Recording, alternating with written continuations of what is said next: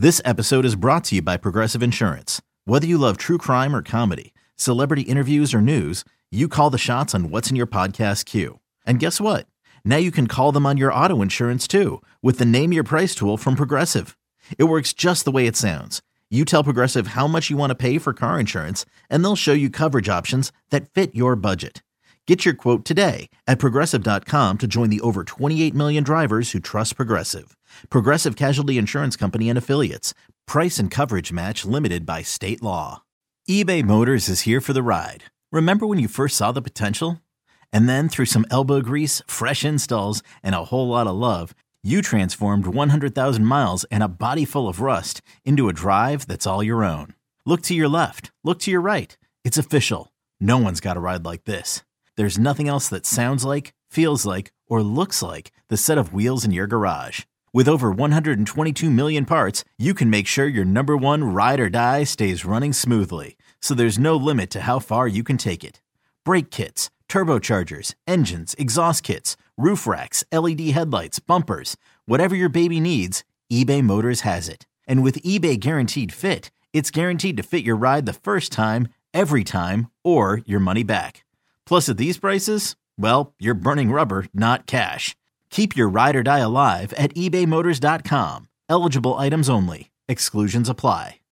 It's time. It's time to hit the ice, Penguin fans. Chris Mack has you covered with all the news and notes surrounding, surrounding your Penguin. Only on Fifth Avenue Face Off. Welcome in. Another edition of Fifth Avenue Face Off is ready for you. Hi, I'm Chris Mack. Uh, you could be watching this on YouTube. If you're not, you could do that. You could go to youtube.com slash 937 the fan and be sure to subscribe there for notifications when all of our videos are available, including episodes of Fifth Avenue Face Off. If you prefer the audio version and not this along with it, this, I'm voguing my face right now. Anybody under the age of 40 has no idea what that means. It was a Madonna song. Look up the video. Uh, if you prefer the audio version only, by all means, wherever you get your podcasts, subscribe, download, listen, rate, and review. We appreciate all of those things, especially the ratings and reviews, uh, so that others know where to come when a new season of Penguins hockey begins in the fall for new episodes of Fifth Avenue Faceoff. Now, that being said, doesn't mean we don't have a lot to talk about this spring and this summer. Get to your Audacy app. You've got plenty of time to download it. Go do it now. A U D A C Y, and just tap follow up there in the upper right hand corner. And that's the best way to get notified of new episodes of Fifth Avenue Face Off, which we will dial back from, say, two or three a week to probably one or two a week during the playoffs and the offseason. But there will be plenty to learn from watching the playoffs and plenty to happen during the playoffs, I would imagine, and into the offseason. The Pittsburgh Penguins will be looking for a new general manager and new upper management team as Ron Hextall and Brian Burke kaput, gone, not dead. Oh God, no, that was that would be way too much. Just out of a job. Um, and so they'll be looking for a new upper management team. And what's that look like? Do they go in the direction of people with Penguin connections? Uh, Jason Botterill, the AGM in Seattle, working under Ron Francis, former GM in Buffalo, of course, was an AGM here in Pittsburgh. Ryan Bowness, who was a, a pro scouting director here in Pittsburgh for a long time before moving on to Ottawa to become assistant general manager when he wasn't retained by Ron Hextall. Um, Patrik Allvin, people have mentioned him. I don't know. I think he's secure in Vancouver right now as they start a rebuild out there, but you never know. Uh, do they go with someone who's a little more connected around the league, uh, uh, an older guy, maybe like a Laurence Gilman, uh, a Ray Whitney, maybe even a Mathieu Darche. I like Darche. Um, do they go with someone up and coming like uh, Eric Tulsky from Carolina, who interviewed for the Blackhawks gig a year ago, uh, and Emily Castonguay, the AGM in Vancouver, Cammi Granato, who's also an AGM in Vancouver, maybe a Megan Duggan, who's the director of player development in, New Jersey, um, Alex Mandrycky in Seattle. She's been lauded for her work with the Kraken. Um, all of those names are a part of the mix. Pat Brisson? Uh, I don't know. He was very, I thought, very, uh, very clear back in 2014 when he was, uh, his name was kicked around by the Penguins uh, for what eventually became Jim Rutherford's job. Uh, he was pretty adamant, I thought, that he was not interested in that gig. And I can't imagine he'd be any more interested in it now. Um, he's got too many clients looking for paydays in the off season uh, that will pay him uh, to come to Pittsburgh to be their general manager, even if it would make Sidney Crosby really happy. I think um, there's a lot to get into this offseason. That's just the general manager position and uh, the front office that's built around that general manager. That says nothing of the personnel. Jason Zucker, unrestricted free agent. What's the market going to be like for him? You'd love to have him back. But at his age and what his cap hit may be, can you balance all that when you're trying to get younger and faster? Because the important part is that Mike Sullivan has been retained, and it's been noted he will be an important part of the transition. Mike Sullivan's not going anywhere. For the people that believe Mike Sullivan may be at the root of the problem, or at least a very large part of the problem, not going anywhere. And so, you know, that means they're going to want speed and skill. What's that mean for a, a Brian Dumoulin, a Dmitry Kulikov, a Nick Bonino, a Jeff Carter for that matter? Will he be mm, coaxed into retirement? Does he want to retire on his own because he sees that his game has slipped? Will there be guys bought out? Mikael Granlund, Jeff Petry.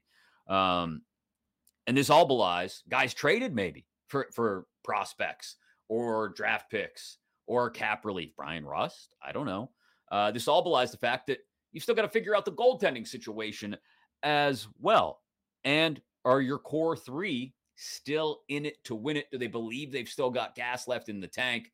Can they put together a few more healthy and productive seasons? Crosby, Malkin, and Letang? Wow. Yeah. So there will be plenty to talk about this spring and this summer, and we'll do it throughout here on Fifth Avenue Faceoff. But uh, really lucky to be joined by 93.7 The Fan sports director Jeff Hathhorn today, uh, who was in Columbus covering the regular season finale where the Pens blow another lead. Uh, great story about who he rode the elevator with in Columbus. You'll hear that in a little bit. And as we are a couple times a week, Eric Tangradi checks in as well to discuss his point of view, his perspective as a player on how this thing came to an end and where it goes now. Eric Tangradi next, right here on Fifth Avenue Faceoff. Okay, picture this. It's Friday afternoon when a thought hits you. I can spend another weekend doing the same old whatever, or I can hop into my all new Hyundai Santa Fe and hit the road. With available HTRAC, all wheel drive, and three row seating, my whole family can head deep into the wild. Conquer the weekend in the all new Hyundai Santa Fe. Visit HyundaiUSA.com or call 562 for more details. Hyundai, there's joy in every journey. When you need mealtime inspiration, it's worth shopping Kroger, where you'll find over 30,000 mouth-watering choices that excite your inner foodie. And no matter what tasty choice you make, you'll enjoy our everyday low prices, plus extra ways to save, like digital coupons worth over $600 each week. You can also save up to $1 off per gallon at the pump with fuel points. More savings and more inspiring flavors make shopping Kroger worth it every time. Kroger, fresh for everyone. Fuel restrictions apply. It's time. It's time to hit the ice, Penguin fans. Chris Mack has you covered with all the news and notes surrounding, surrounding your Penguin. Only on Fifth Avenue Faceoff. And welcome in. It is Fifth Avenue Faceoff. Chris Mack joined now by Eric Tangradi, former Pittsburgh Penguin. One thing we know did not happen during your time in Pittsburgh, Eric. They never missed the playoffs. I don't know if we give you all the credit for that or maybe everybody else is still part of things. But what the heck? Uh, we'll give you a little slice of it. 16 year streak of going to the postseason, longest active playoff streak in North American sports has come to an end, as has the tenure of Brian Burke and Ron Hextall. So before we get to upper management, before we get to uh, the off season and how we expect things are going to go. I want to start you with this because you have a unique perspective on it, and that perspective is uh, exit meetings. This happens in every major sport. You meet with somebody on the way out the door before you head off for a summer of healing, relaxing, golfing, and getting ready for next year. So here we are. They've reached their exit this year a whole lot earlier than any other season before. Um, what are those exit meetings like in your experience, and how do you think they'll go this year, depending on who they're with?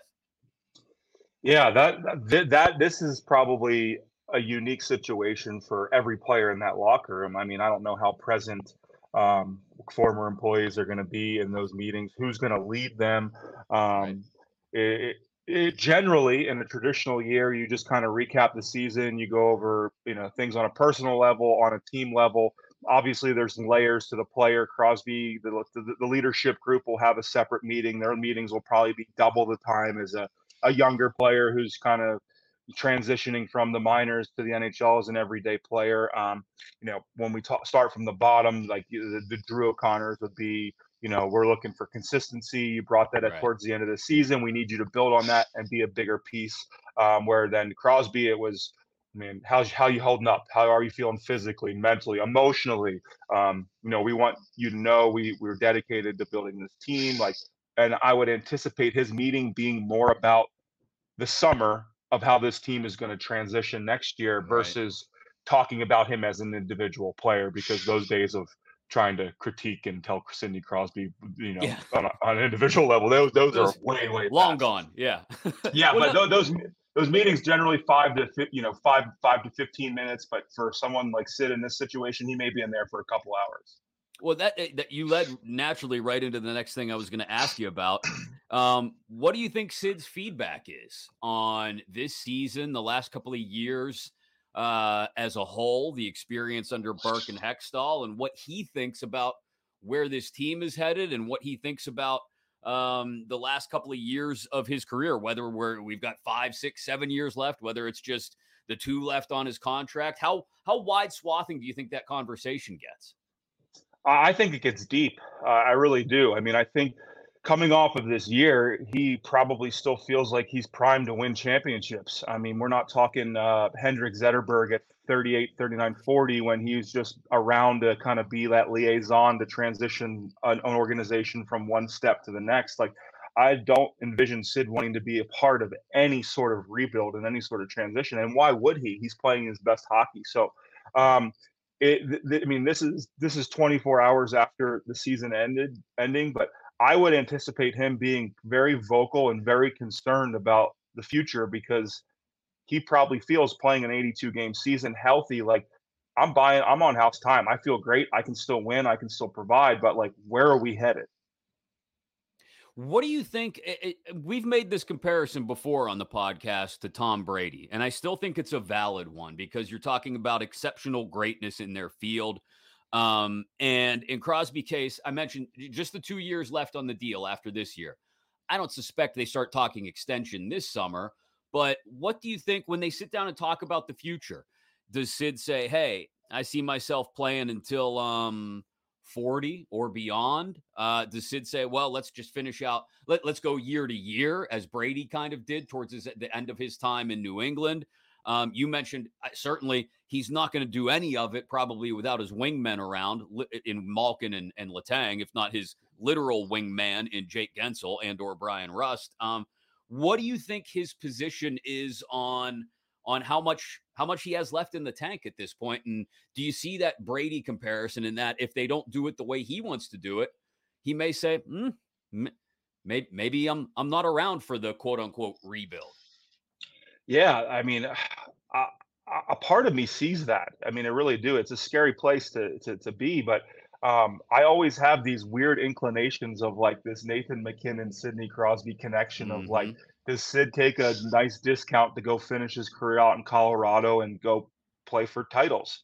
Yeah. Um, at the same time, like he's done so much for the city. How could anyone get mad if that's what he wants to do? If um, you know the, the stepping stone and the plans aren't in place for this team to win. I mean, the problem with where the Penguins are at right now is like they're they're almost in this two-year holding pattern with their salary cap. They've got money committed to people that they cannot make significant changes. They don't have a top five, top 10 draft pick to change this franchise or organization. So um, I think these next two, you know, next year, next two years are going to be very, very interested to see um, what Sid does because he's earned every right to to to leave his legacy and he's a proven winner. He's won at every level. Like I, I don't think he has it in him to just you know be a be a, a leader and, and just transition a team to the to, to the future.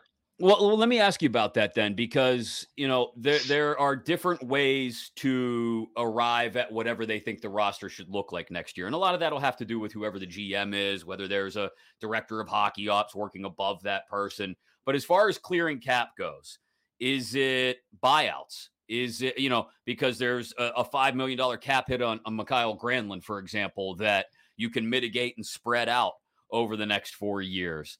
Um, there's a, a, over a six million dollar hit on a Jeff Petry, for example, that you could do the same thing with. You could mitigate it somewhat and spread it out over the next four years. You would you would hate to pay for guys that aren't on the roster, but that might be the immediate relief you need now, so that down the road, when the cap does increase a little bit more, you're paying for. You know, it's it's almost like putting things on a credit card at this point, and you'll pay it off down the line, uh, or get taking out a loan and giving yourself the opportunity to build up the roster around the core. Do you see those buyouts happening? Do you see them maybe trying to foist off some contracts on other teams via trade, trades of draft picks, or even trades of established players? What's in your mind if if we put you in the upper management seat? What's Eric Tangradi doing to try and clear some cap space? Yeah, um, I think that's the most unique thing that I read in um, this press release. Um, Alec Schall was actually my former agent throughout my pro level, and he was brought in. He left being an agent because he is so good at numbers. So he's kind of their cap guru, and I found it very interesting that they kept him um, on staff to kind of help with this transition to, to clear up that cap space. I think the buyout situation is again, it's just a band aid on a bigger problem. Right. Um, I think you would look to see uh, if they can move assets to, you know, I, I, know that Arizona loves to collect draft capital for for salary. Um, I think you have to try and see if you can look during the draft to, to move a guy money for for, for a pick. Um, it is also a point of, you know, is is Petry or some of those older guys, like some of them don't mind hopping on the IR and just kind of like living out there uh, into retirement and getting paid. That could be something as well. But that's what hurts the most about this Hextall Burke error is when you fire a coach, not that the coach needs to be fired, or you trade a player, you kind of get a fresh start the next day. But yeah. when you have a, a, general management and a front office put into place some of these contracts and some of these trades, like yes, it's exciting for the fan base to say, okay, this Fenway Sports Group cares, we're we're moving forward, but you're going to have to endure some pain of what they did for the next couple years before things get better, and that's not going to be a quick overnight new GM's going to come in and save the day. Do you get the sense that there was uh, not open conflict, but at least philosophical conflict between? Because you, you make a point about what was written in this press release this afternoon announcing the the firing of Burke and Hextall and Pryor, and it, it does it clearly mentions that Mike Sullivan's going to assist in the transition. Um, does that tell us that maybe there was a little bit of a rift between upper management and Sullivan? Um, and that I guess Sullivan's way might be winning out here? Well, I, I think that Sullivan probably holds a lot of the cards in the sense of like this is these are the tools you gave me. i am a proven coach. We think I mean I think we all think he's a great coach, and they just weren't getting the results from the guys that he was given.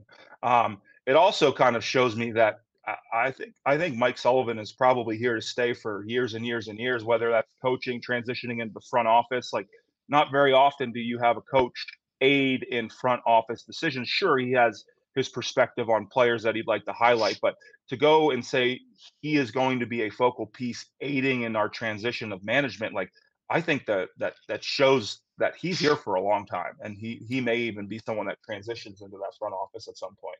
That's a great point because we don't really see guys hold that sort of. I think of Ken Hitchcock as the classic example, the GM slash head coach role anymore.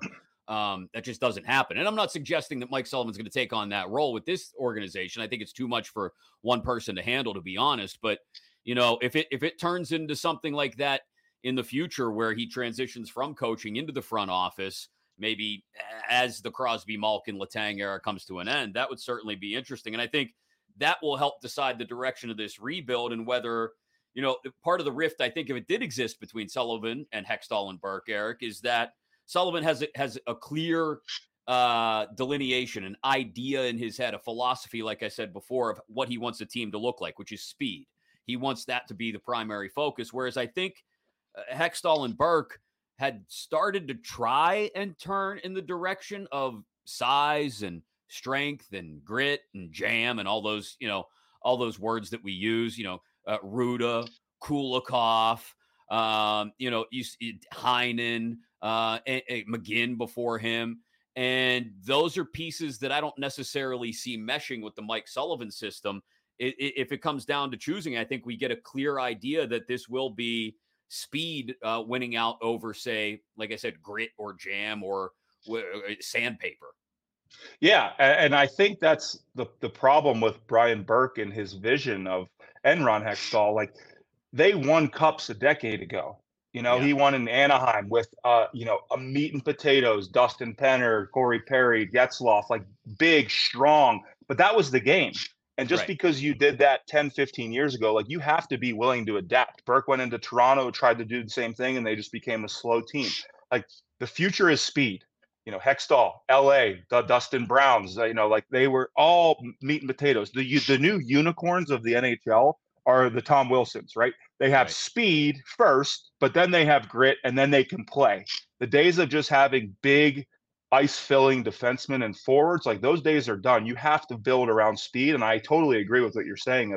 I think there was a huge disconnect between like, okay, we need to be a sandpaper in your face team, like sure, that's great. But if we're too slow to play that way, like forget about it. Like right. absolutely forget about it. Yeah, I just uh, it, it, it, you noticed it in the comments of Evgeny Malkin, I think, after the Chicago loss too, where he started to talk. I mean, before the season, I mean, uh, really only six, seven months ago, Evgeny Malkin was asked about being one of the older guys in the league, and he said, "No, no, no, we're not old. We're not old." And he said exactly the opposite after the loss to the Blackhawks. In that, no, we're we're we're we're getting older now and guys are fast and they can't they can't skate with teams anymore like they used to and if you're going to bring in supporting pieces you know you can have your 36 and 37 year olds who maybe don't have the wheels they used to your supporting pieces better have that speed. Absolutely yeah absolutely look at every top team um, in the in the league and the, and they can absolutely fly i mean like tampa bay I know we always go back. It's easy to talk compare the champs, but like when you look at the Tampa Bay's, the Boston's, like eh, we talk about watching two different hockey games some nights. Like we, we right. watch them them play, you watch Colorado play. It's like holy smokes. Um, so yeah, it, eh, eh, speed speed kills in this game. It's the future. Physicality is obviously important in playoff hockey, but ultimately speed speed kills, and that's got to be the direction heading forward. All right, let's talk about the elephant in the room, or I guess the elephant in the crease, rather, which is the goaltending situation. Because I think when people make the claim that better goaltending this year gets them into the playoffs, they're they're they're on point in a lot of different ways. Were there other were there other drawbacks with this team? Were there other issues that didn't that went unaddressed? Certainly, but I think better goaltending might have helped plaster over some of those dents in the armor uh, and they didn't get it. So Tristan Jarry's an unrestricted free agent. Uh, Casey DeSmith, he's got a year left on his deal. Um, what is what is the solution to a situation in goal in a in an offseason where we've talked about it before? The free agent market is not very rich nor deep. Um, it might require a big trade. It might require moving personnel you're not necessarily excited to move, and also trying to clear cap space. Um, you might have to think really outside the box. Uh, Jeff Hathhorn, who I'm going to talk to in a little bit, was on with the Fan Morning Show with us today and said, you know, maybe it's going after a restricted free agent, trying to, you know, uh, tender uh, somebody like a Jeremy Swayman in Boston, for example. Um, you've got to think outside the box, I would think, Eric, to fix this goaltending situation that really feels like it's been spiraling out of control since Matt Murray's final season. Yeah, that's the biggest hole uh, for me. And you make you make a point of a good goaltending probably probably gets them into the playoffs, right? But I don't still envision that like getting them through a round. No, uh, they just no, had too many holes elsewhere. Um, I think they have to probably look at trying to find a goalie who had success in the past, who's probably a little bit overpaid right now, and move money one way to take money in return. Like um, uh, I'm looking at the the list of the top goalies in the league, and it's like you know they're probably looking at the 30 to 40 range of trying to find somebody who can jumpstart their career again like um, right. you know like a, maybe like a philip grubauer who's making a lot of money and probably hasn't performed uh, his top top of his his class um, maybe sending some money there bringing him and hoping that a fresh start will get his game back. But i don't think you can go out and spend six to to eight million on a starter because they just don't you have too many holes and too many gaps. I think it's going to end up probably being Jarry goes and and, and tests the market, Mm-hmm. sees what's out there. Um, I would anticipate him probably making high end backup money, probably somewhere around you know two to three and a half million in it possibly in the open market. But uh, I would see it as they have to probably highlight someone who hasn't had their best year, making some good money and shifting money the other direction. But again, we're talking a band aid to a bigger problem because most of these teams that have had success have drafted internally, got three solid entry level deals out of these guys, and then had to pay them. The teams that pay big bucks for goalies don't really pan out too, too Yeah. well in this league. Yeah, I mean, it really is. You know, I'm just scrolling through the list of names, and I mean, I mentioned an RFA like Swayman. He's young and 24, but again, you're talking about an offer sheet and going through everything involved there. Same with Samsonov in Toronto. Um, and and then you come around to like you said, the guys who are maybe looking to get to reclaim something like a like a Martin Jones, maybe I guess. But it, it- Seattle's not letting him walk without a fight, especially on the cap hit that they have him at. Same could be said of Gustavsson in Minnesota or Freddie Andersen in Carolina. It's just it's not a quick or easy fix, and it's going to take a lot of creative thinking. It's not simply going out on the market and getting it done. So, all that being said, let me circle back around then to where we started, which was the exit meeting. And I'm just curious, like, what is breakup day? You get through the exit meetings, right? And everybody's disappointed, everybody's down. What is breakup day typically like? Like, we see it from our perspective in the media or as fans. We see guys looking, you know, down and depressed, naturally so, because their seasons come to an end. And we see the sticks getting taped up to get shipped back home or whatever it is. The gear is all packed away. Um, what's breakup day like in the room and for the guys? And is there sometimes a sense of relief? Is there uh it just just what's it like that day and then the the few days following it? Yeah, so e- everything happens very, very quickly. Like I would bet that they're probably in the room today, getting things organized, getting packed up. Um, you know, I'll I'd be interested to see. You could always tell, and it's it's not as visible as you it, it- for the the the normal fan, but if you start seeing these guys like head out of town in like two three days, like they're pretty ticked off. Like they're pretty ticked off, and like there might not have been as some as much cohesion in that room as we like had thought. Like in a traditional year, if you have a good playoff run, a good season, guys will hang out for a couple weeks. They don't want to leave each other. But I would anticipate they go through the meetings, they have a couple nights, they get together, maybe a cookout or something like that. And I would say guys are probably going to start hitting, getting out of town as quick as can, they can, because I think there's a, probably a lot of frustration um, in that room. And there's just so much uncertainty as well that I don't know. I, I feel like some of them may want to be re- remove themselves just from this environment and decompress and just try to probably do some soul searching as well. Yeah. It's going to be something to way to uh, to watch the way this offseason plays out. Tango, thanks for the time today, man. Thanks for the time throughout the regular season. If you don't mind, we'll call on your expertise occasionally in the offseason, both as the playoffs get started and then as we rapidly hurdle towards the draft and free agency and a new season in the fall, man. Thanks so much. No, thank you. It was fun. Yeah, we're gonna. It's gonna be. It's gonna be an off season that, as a Penguins fan, something we've never been accustomed to. I mean, there, there's gotta be more movement. I would say around that July 1st deadline that i i- within this organization than there than than we've ever seen. So it will be an exciting time to talk about hockey as we move forward. But um, NHL playoffs, nothing beats it. This is the Uh-huh. greatest time in the world to be a hockey fan. So I am as disappointed as I am to not see the Penguins like you know get into the playoffs and, and watch them. There's going to be some incredible ice hockey here for the next few months, and I'm I'm pretty juiced up for it.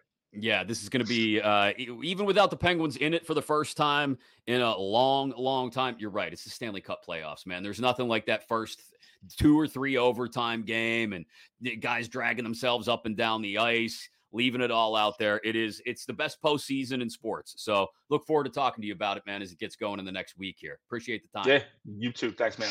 Always great to pick Tango's brain about any number of things, but especially the atmosphere in the room. Heard the word frustration there. I can just, you know, you got it on the faces and in the voices of the guys in that room the last few nights, not just after blowing the lead to Columbus in a meaningless game. I think it was Jason Zucker who said just not a lot of energy out there. Uh, but you could see it, you know, the sagging, slumped shoulders when they came out to hand jerseys to the fans after the Chicago loss and uh, statements that night after that loss. Evgeny Malkin talking about, as I mentioned earlier, um, they're just they're starting to feel old because they are. Now, granted, Malkin, Crosby, Letang, they all had good seasons, great seasons, I think, in Malkin's and especially Crosby's case. So there's more in that tank, but um, a, a, whole lot of soul searching, I think Eric called it, uh, for a lot of these guys to do as the offseason rapidly approaches for them and the Stanley Cup playoffs get started up here in the next couple of days. Somebody who was in the room to see the reaction of those guys Thursday night in Columbus joins me next from 93.7 The Fan, sports director Jeff Hathhorn, next here on Fifth Avenue Faceoff.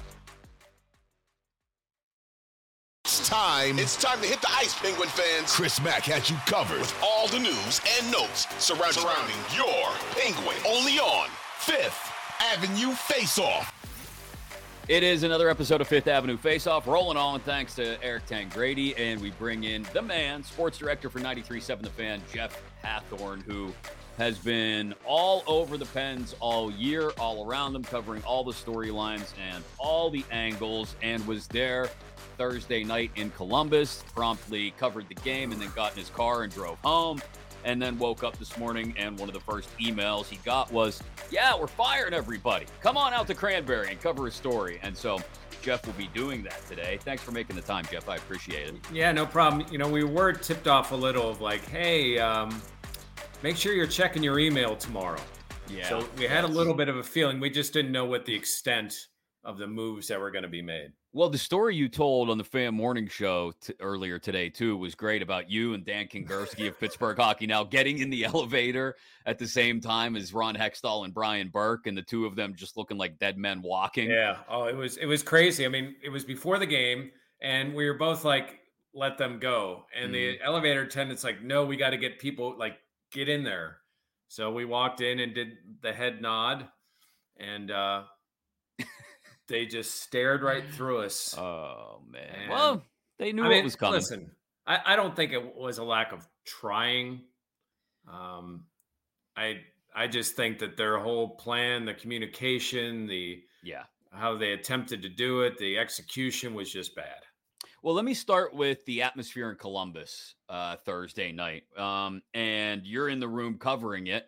So, just did the weight of this thing seemed to be settling in because it felt like it kind of happened in a slow slow wave rather than a, a flash flood and a tidal wave rolling in.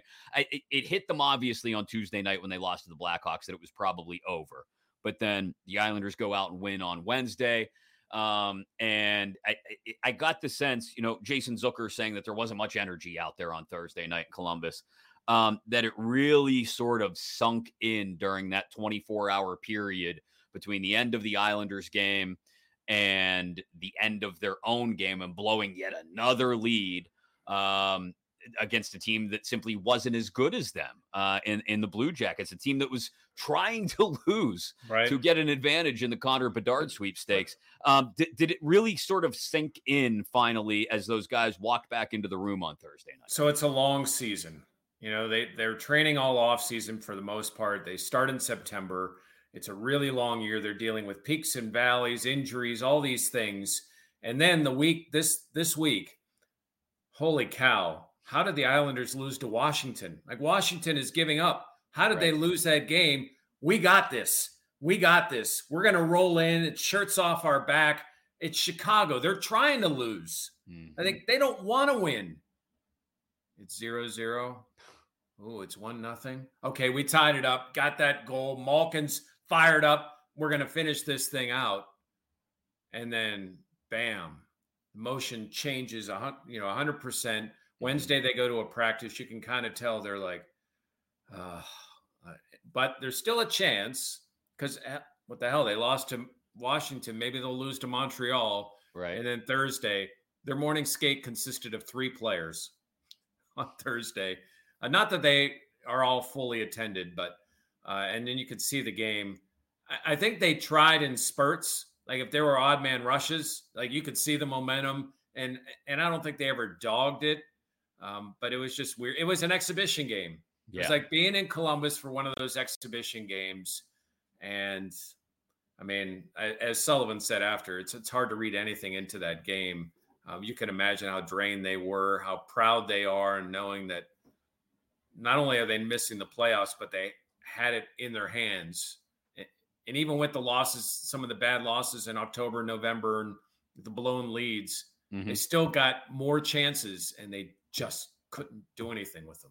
Yeah, I got the sense in listening to some of the sound that you got, watching some post game clips, that the weight of every single one of those blown leads or losses to teams that weren't as good as them or losses on the second half of a back to back or whatever it may be, all of those missed opportunities over the course of those seven months that you talked about all came. You know, I, I said yes. it was kind of like a slow wave, but it was more like a tidal wave. Everything just sort of washed over them from late Wednesday night into Thursday night. Um, and it was it was kind of like a numbing agent. And and I wonder if these guys, if it'll really hit most of them and before they're back home. And and let's let's be real. It's easy for fans or media to to look at it and say, oh, "Come on, what's the real chance to win the cup?" Have you seen the Rangers play? The Devils have a good lineup. Boston is playing incredible, but in that room, they still believed. Right. It, over the last four years, they believed that every one of those, and they can justify it. Especially last year. You know what? If we had a goalie, we win that series, and they're right. And look, the Rangers went to the Eastern Conference Finals all right, you know, we're we're healthy. Our big guns are healthy. They're signed. You know, we we feel good about this group. And yeah, I I, I agree with that. I, I, think there was a big crash. And you know, when we walk into the room uh, to do interviews post game, it's you know, it's like rats come in and everybody scatters, which is probably a probably an apt description of what they think of us. Right. Uh, so, but you know, I credit Zucker, who's a free agent, Letang, Crosby, Jarry, and uh, Jarry, who came back into the room, uh, who all talked to us. Yeah, um, we'll get to him in a second, uh, but it, a, a, a, bigger sort of 50,000 foot question. How long is it going to take to get out of this hole that Ron Hextall and Brian Burke have dug this organization over the last two plus years? I think to be fair, you have to step back to Jim Rutherford. Yeah, because Rutherford, Rutherford played to win now. And that's what I would have done if I was GM. I'm not blaming mm-hmm. him, but at some point that bill comes due, and it's starting to come due for this team. When you trade all those draft picks, uh, you, you try to, you know, you make a Brassard move, which at the time made sense. Yeah. But man, that was your goalie. That was your guy.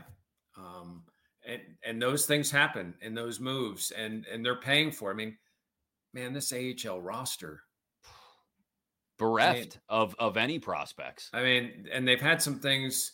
Sam Poulin dealing with some some mental uh, issues, and I hope I wish him the best.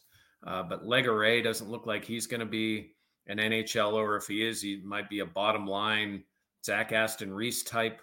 I mean, yeah. some of these guys, they, I, I think they miss scouted, which happens. I mean, you don't get every draft right.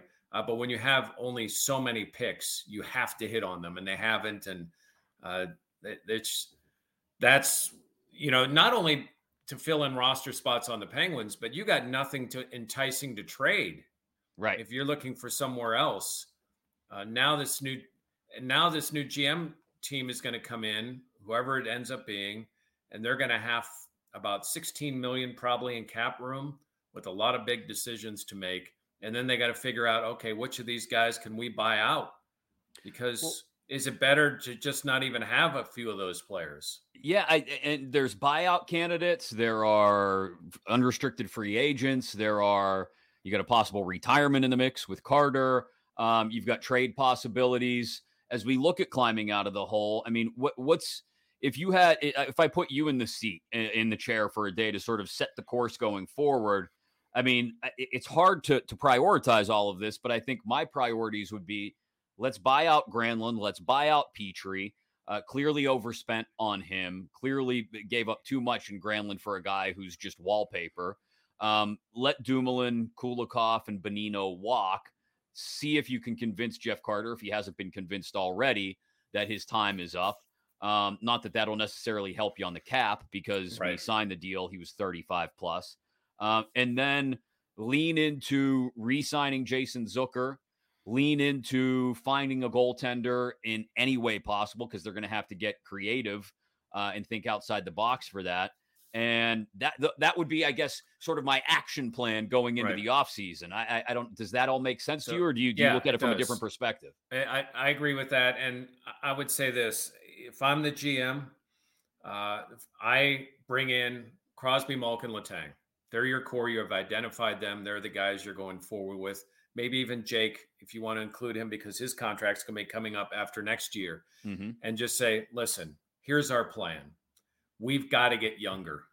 We've got to get younger players, which doesn't mean we're giving up. But we think in order to, for Mike Sullivan's system to work, we're going to go away from some of these experienced guys. We're going to lean on you guys to teach them, to show them the way. Um, and you've got to buy in that it's okay there's going to be guys that you don't know because we've got to make this transition uh, and make sure that they buy in that they're not giving up or that they're not going into a full rebuild. That's what I would do. And that's what I would hope the next general manager would do because, you know, hanging on with the, with, with some of these guys, even Zucker at 31, depending on what he's looking for, like if someone offers him like 6 million a year, yeah, it might be time to let him walk as well. And, and I love the way he plays. Don't get me yeah. don't get me wrong. Um, but if you can get two guys at three million a year that are younger and up and coming, or or you can outbid some teams on restricted free agents, I would rather go in that direction. I, I think that brings up a good question too. Of um, you know, uh, it, it, for example, I'll bring up Bryan Rust because I think he's a great trade candidate in the offseason, But you're also trading, trading low, low, on Bryan Rust. Rust.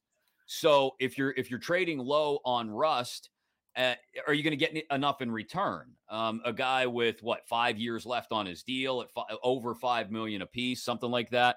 Um, you know, plus you're talking about a guy who both Crosby and Malkin are comfortable with and know how to play right. with. Um, I, I just wonder when you talk about getting younger, and it's going to take trades to do that, it's yes, they have to get younger, they have to get faster, they've got to find more Nylanders of the world. Um, but they can't give up a Nylander or a Pettersson for that matter. You know, Pettersson's 26, future top line defense, top pairing defenseman for you, someone to play alongside Chris Letang in his waning years. You right. can't trade that guy who's at a, a pretty affordable $4 million a year. So I, I between the buyouts that are necessary, the trades that might be necessary, and then oh, let's let's lump on top there the goaltending situation as well. It, it's it's there's a lot that has to be job. Done. It's a tough job, and l- listen, there's there's pluses to anyone applying to be the Penguins GM.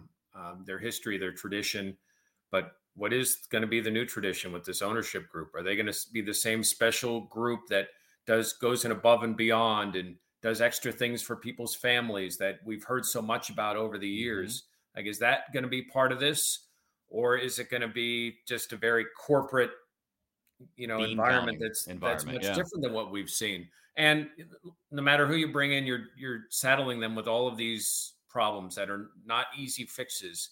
And you know, for as much as Burke and Hextall screwed up, not all of it is on them. It's not just their mistakes as to why they're in this and switching GMs is not going to make them, you know, the New York or the New Jersey Devils or New York Rangers or Boston Bruins for that matter.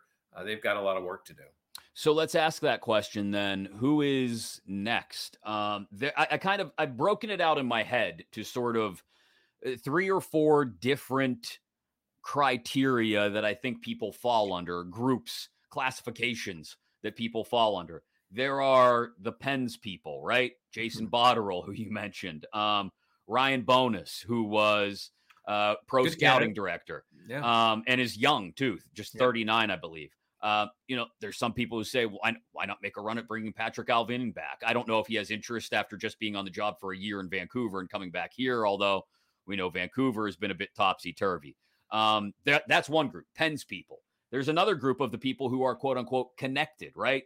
Um, a Mathieu Darche, for example, uh, a Laurence Gilman, who's a little older, 58, uh, but has ties in the league, uh, is in Toronto, a Maple Leafs guy.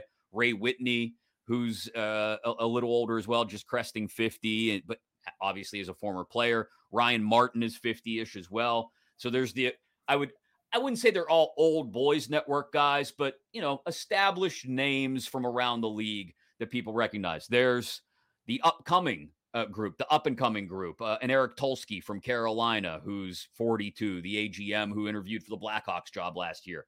There's a raft of women candidates, possibly female candidates. Emily Castonguay in Vancouver, Megan Duggan in New Jersey, um, Alex Mandrycky in Seattle, Cammi Granato mm. also in Vancouver. Mm-hmm. Um, and then there's one other classification that I have off to the side, up here in the corner, just sort of lurking, Jeff, much the way this name lurked near the situation the last time they were looking for a GM pre Jim Rutherford, post Ray Shero. And no, it's not Pierre. Oh, I know. Oh. I saw the gleam in your eye. I was going to call you Christopher. Pat Brisson.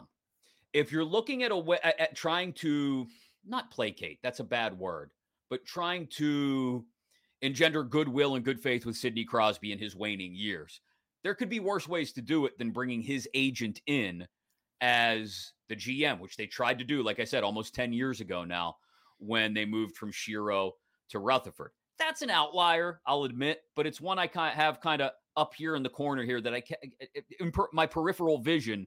And then there's those other three groups. Um, what path do you think they go down? It's hard to tell because, like you said, yeah. it's Fenway, and we don't know how they're viewing this, and and they don't have a track record in hockey. Um, do they lean on someone local like a, a, Kevin Acklin? I don't know. He's more of a business guy. Are you going to ask right. him to make that decision? Um, this is well, this is not their expertise. This is not the year to hire a business person as GM because they have so many hockey moves to make. And it's mm-hmm. different than, say, Omar Khan, who's a business guy and and surrounds himself with really good people. The Steelers have done a nice job, I think, in that regard. But I think you need to have a strong hockey person. Marc Bergevin is a guy. If Mario were still involved in the franchise, which he is yeah. no longer, um, that would be someone that would be intriguing to me because he's had a lot of experience. Uh, I think it's got to be somebody. Well, it can't be Danny Briere. No. Imagine no. another flyer coming here. Like we can wash that one off. Uh, I'm really intrigued by Cammi Granato. I, I know the name. I, I think because of the name, you don't have to placate the fans, but I think mm. the fans be like, "Oh, I, I've heard of her." Right. At least most of them have. I remember I think, brother. Yeah. Yeah. I think the people in the room, and remember, uh, Amanda Kessel has spent a year interning with the Penguins this year. Oh, yeah. And Amanda's been around. I don't think she's ready for this job. But my point is, they've been around someone that was a really good female hockey player. And I think there's some grown respect because of her being around. Not that they didn't right. respect them, but you get what I'm saying that bringing in a Cammi is not a shock of like, wow, this is this is something that's never been done in the NHL before. Uh, she obviously has a lot of knowledge. It would be who you would surround her with, but that's someone to me that's kind of an inspiring new uh, person that you could support with other people. Um, I like the idea of youth, mm-hmm. um, but I'm not opposed to someone that has been in this type of situation before. Problem is, you don't hear about that much because it's almost impossible to get out of this situation. You know, Detroit thought they had they had it figured out. You know, they're they're hockey town. Like right. they're not going to have a stretch. I mean, they're they're in the playoffs every year. Well, how long has it been? You know, Chicago yeah. is falling apart. It's it's not easy. Um, so this is a re- it's a really tough call. I, I mean, I think Botterill's a really good GM, but I for me, I would want someone from outside the organization. I, I think it's time to find. I, I, thought Rutherford was a good hire from the outside, and I think it's time to hire from the outside again. Bring some different ideas because I, I don't I don't love any of the candidates, uh, even though there are some experience um, of people that have the well, ties. And and please, no Ray Shero part two. No, I, I yeah, I I've, i kicked that one to the curb as soon as I, I as soon as it fleeted across. Love Ray, great job. Yes. How many times do reunions work? Never. We've seen it. Never. Um, numerous times. The, the, another name I should have included. Actually, I just thought of this because I talked to some people about him this morning as a Pens person. Even though he is up in Buffalo now, um, is Sam Ventura. I, I saw Jesse mm. Marshall mention him last night. Patrick Damp mentioned to him, him to me this morning. My only question with Sam would be, and and this is not a knock against him because I don't know Sam and I don't know where his experience in Buffalo has taken him. To be quite honest, is is it still all about the the analysis and the research that stuff's fantastic and especially right. with a coach who wants speed and skill i think those two things mesh well the question is who then is going to be the person to rub elbows at a GM meeting? Um, who's going to play sort of the Brian Burke role, uh, the hobnobber, for lack of a better way to put it? Who's going to network? Does Sam have those relationships around the league? Because ultimately, it's it's still going to come down sometimes to okay, it's deadline day, and we've got to make a move, and I've got to pick up the phone and be able to call guys that are comfortable with me, and I'm comfortable with them as much as this is about building around the core. And you can do that with statistical analysis and everything Sam has come up with when he was a part of the Penguins organization. Can you pick up the phone and call somebody and they trust you because you've built a relationship with them to get something done? Here's another question Will the Fenway group be willing to spend to hire multiple GMs? And what I mean by that is someone that has the GM title. Right. But then how much are you going to spend for your director of scouting, assuming mm-hmm. that you know that's a different person. How much you're going to spend for your assistant GM, and those people have to have roles again because it's. I think most people understand it. Like from the Steelers standpoint, Omar has a role. Yes, they have other guys that have roles. They need to have that defined. I think the Hextall Burke was always a weird thing of like who's in control, whose plan is it. They can't have that this time. Just a strong GM and then people under him or her um, that can do their jobs and they can work well together. And uh, I I would not involve any of the the core in this process. Um, but like I said, as soon as that person is hired, they need to sit down with those because the the first thing they need to do, I think, even before Sullivan gets on board with what they're talking about, is they've got to make sure that those players are on board with what they're thinking. Good point. And then I think the first move, personnel wise, anyway, you know, we mentioned the priorities earlier and how do you clear cap space and all that is the elephant in the crease, as I called it earlier with Eric. Um, you've got to figure out the goaltending situation because that is the difference, in my opinion. And look, there was a lot of holes in this team, a lot of problems with the roster and all that, uh, performance by guys on the depth lines. Um, but if you have better goaltending, healthier goaltending, maybe, and better goaltending, you're probably getting ready to play the Bruins. And who knows how long that would last? It might only be a week and a half, but um, better goaltending, I think, makes up a big part of this. And they have it makes up a big part of the last five years, really, and the shortcomings of these, you know, five straight years of of, of not having a a victory, a series victory in the Stanley Cup playoffs. So, how do they how do they handle that? That is going to be the most difficult part of this offseason, I think. Yeah. Uh, How do they handle that? Uh, that that it no, it's it's a big part of of what they're doing this offseason. Listen, Tristan Jarry at times tantalized you, and I think before he got hurt, for mo- a lot of the first half of the season, he was a top tier goalie. I'm not saying one, two, three, but he was top ten. I think mm-hmm. that's fair. His numbers were all there. Uh, he was playing some good hockey, and then when the injuries happened, he was he was different. The problem is we've seen the injuries now a few times, uh, and that is a concern with him. Uh, you don't have there isn't a free agent market that where there's somebody that mm-hmm. wows you, unfortunately. And and I think it, you don't need to have a ten million dollar a year goalie or even a seven or eight million dollar a year goaltender to have success. Um, I think the reason that some of these Boston goalies, and I like Sw- Swayman, for instance, is a restricted free agent. That's right. intriguing to me to make a, a play for him. But is he good because they have really good play in front of him? Um, as as much as it, and I'm talking in circles because I can understand a part of bringing Jarry back uh, because I don't think he was always helped. Um, but I also think the injury, I, I, just think it's time for a fresh start. You're bringing in a new GM. Let the GM help pick his his general manager um, or his general manager. Have the GM pick his goalie and kind of go from there. But it's not a, it's not an easy decision. And much like with the forwards or defensemen, there is no option in the minor league system. Filip Gustavsson's a restricted free agent too. Wouldn't that be interesting? but I, but I think my thing with Boston though is I don't know with Swayman being the backup. Yeah. How much are they willing? You know, if you offered him four million a year, I don't think Boston's going to match that. No, and, and and they don't have to with Ullmark. You're yeah. right. They, they they're they're solidified in that spot, especially if they go on a deep run this year. They're not going to. You're right. They, they they're going to be okay having their second goaltender poached if that's the case. That they feel like they can get by without him. Right. And if they feel like they play the type of system where they could put in nearly anybody and have success. I mean, look at that Ottawa goalie who basically was an ECHL goalie who held the Pens to one goal. Why? Because he saw every shot. Yeah. So as much as it is the goalie, and and that is, they've also got to find some pieces that can help clear out those spaces because uh, there were several times where Jarry stunk, but it wasn't all on Tristan.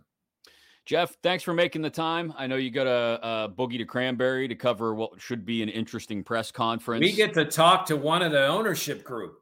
Ooh, I didn't know they were real. I thought they were know, figments right? of our imagination. Um, this might this might last an hour. We have we have a lot of questions. Yeah, uh, uh, I, I don't suspect there will be a lot of answers though. A lot last of tap, question. I, I foresee a lot of tap dancing, but best of luck to you and everyone else out there trying to dig things up. Uh, thanks for again for making the time today, man. Thanks, Chris. That man constantly covering events in Pittsburgh. Jeff Hathhorn, sports director, 93.7 The Fan, uh, was in Columbus on Thursday night, covered the game, gathered the sound, wrote the stories, drove home, got a little shut eye, woke up, and is now on his way to Cranberry to cover what should be a very interesting uh, press conference uh, in Cranberry from Fenway Sports Group. Uh, and uh, perhaps I, I, doubt we'll get very little. Uh, you'll be listening to this podcast after the press conference. I, the reason I'm comfortable recording this now and giving it to you uh, is because I doubt that they will say very much, if at all, um, about the direction of things. It's just going to be a lot of platitudes about we thank uh, Brian and Ron for their service and new direction and results weren't satisfactory, all that kind of stuff. Um, I imagine that's what you'll get this afternoon. But credit to Jeff for heading out there and trying to get more answers, um, as he always does. Thanks to you as well. It, you know, we're going to probably dial it back to an episode or two per week during the playoffs and the offseason of Fifth Avenue Face Off. But by all means, there won't be any shortage of news. We've got a GM search. We've got a very active offseason, I would imagine. The Stanley Cup playoffs, as Tango mentioned earlier, uh, to keep an eye on and talk about, and what that may mean for the direction of the Penguins. Because, look, eh, major professional sports, they're copycat leagues, right? You see something work in the playoffs, you say, hmm, maybe we could do that. Maybe you see some guys in these playoffs who, hmm, we'd like to have him. Uh, so, plenty to talk about there. And then before you know it, it'll be mid to late June. We'll be talking draft. It'll be uh, free agency time, early July.